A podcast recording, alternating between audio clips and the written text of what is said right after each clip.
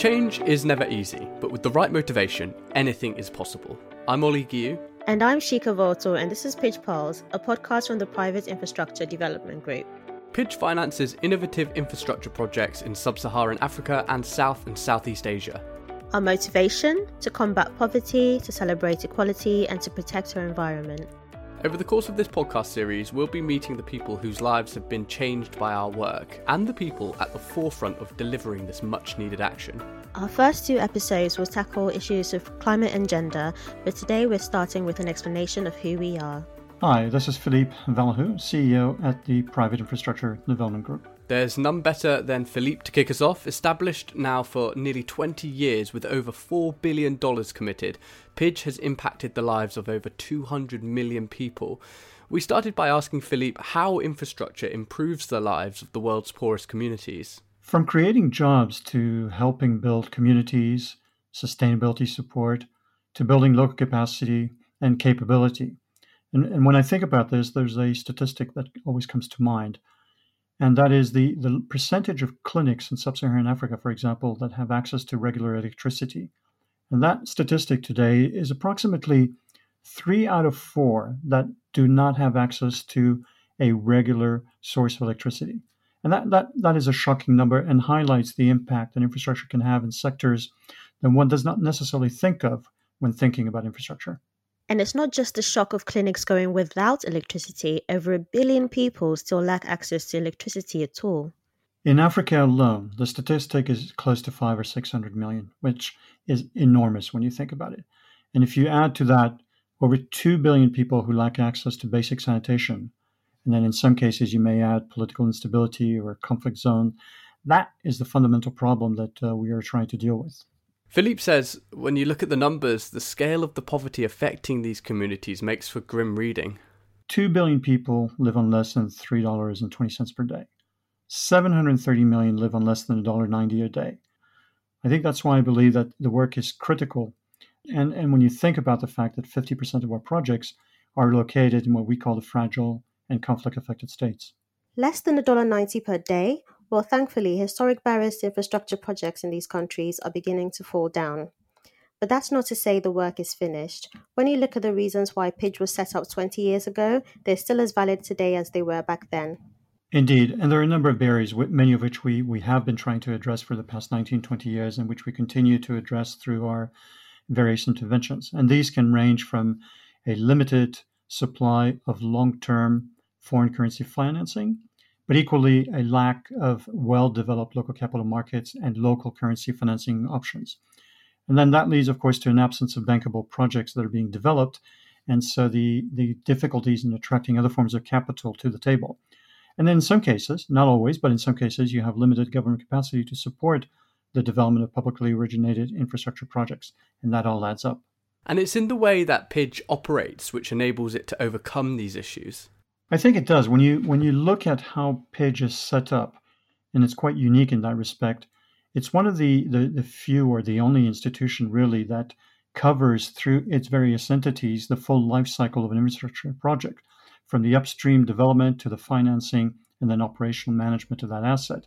And so if you look at the various financial products that are provided by Pidge, we cover the full capital structure. And so combining this with the fact that we operate at the frontier, both in sub-Saharan Africa and South and Southeast Asia, that, that is the, the uniqueness I think that we can bring to the table. Pidge launched its new five year strategy just two years ago, an ambitious plan with four key areas. Pidge is, when you look at it, it's about operating at the frontier, be that through the lens of geographies, sectors, products, or standards.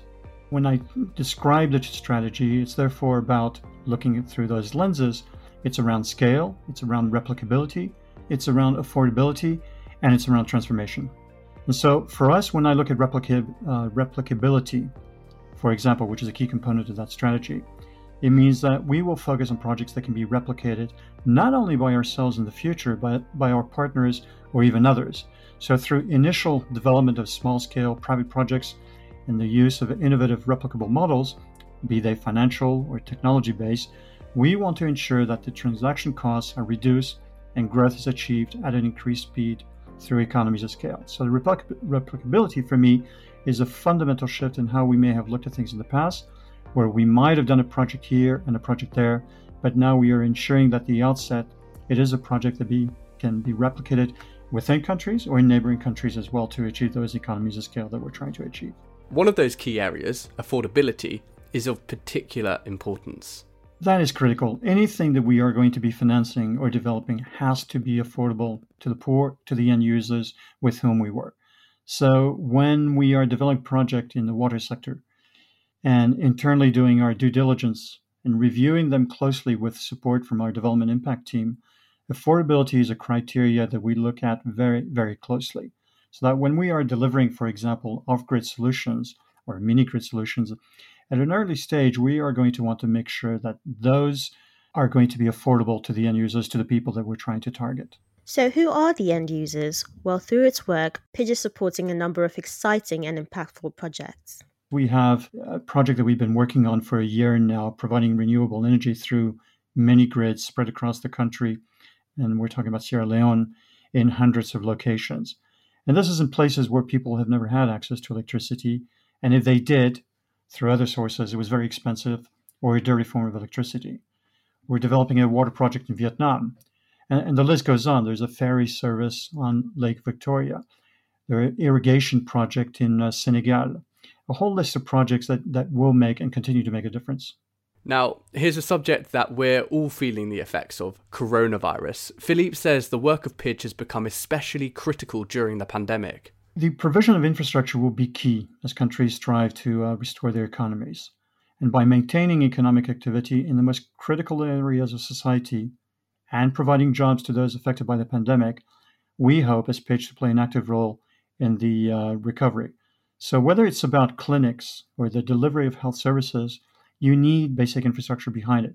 And it comes back to the point I made earlier on the percentage of clinics in sub Saharan Africa that have reliable access to power. So, it is about innovation and it is about thinking and linking it also to climate. It's about sustainability, it's about job creation, and also working very closely with the communities that are affected, as we have tried to do in the early stages of this pandemic. But despite the difficulties the world has faced, there has been a silver lining to this pandemic, and it comes down to digitization. Many countries on the African continent in which we work a decade ago were able to leapfrog, as it were, the telecommunications sector by skipping the, the move to landlines and moving very quickly to mobile telecommunications, as we had done in, in Europe and North America for over 100 years. I think there's an opportunity here in a number of areas following the, the pandemic and realization that we need to do things different and we need to do things better, that we can leapfrog some other technologies, resulting in massive savings for the countries in which we operate. Philippe Valahu, CEO of Pidge, speaking to us there. Now, we've only scratched the surface of this work, and this is simply an introduction to the Private Infrastructure Development Group. In one of our early episodes, we'll be discussing gender equality, a high priority area for Pidge. And up next, we discuss our impact on development and climate change coming soon. You've been listening to Pidge Pulse. You can find our podcast on all the major platforms. Please like and review us on Apple Podcasts, it really does help. I'm Ollie Giu. And I'm Shika Vortor. Thanks for listening.